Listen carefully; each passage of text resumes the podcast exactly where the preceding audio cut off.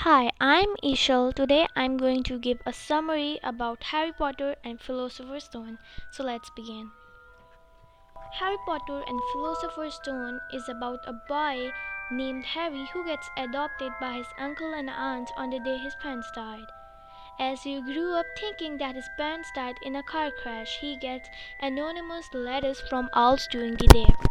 On turning 11, he discovers that he is a wizard and his parents did not die in a car crash but was murdered by Voldemort, his worst enemy. Going to Hogwarts, the school of witchcraft and wizardry, he becomes a great wizard. He goes on a quest to find Philosopher's Stone with his friends Ron and Hermione. Harry finds out that the stone is with him and his professor who follows Voldemort tries to snatch the stone from Harry. Since prof- the professor can't touch people, Harry touches him and the professor dies. Harry is famous because he is the only wizard known to have survived the killing curse.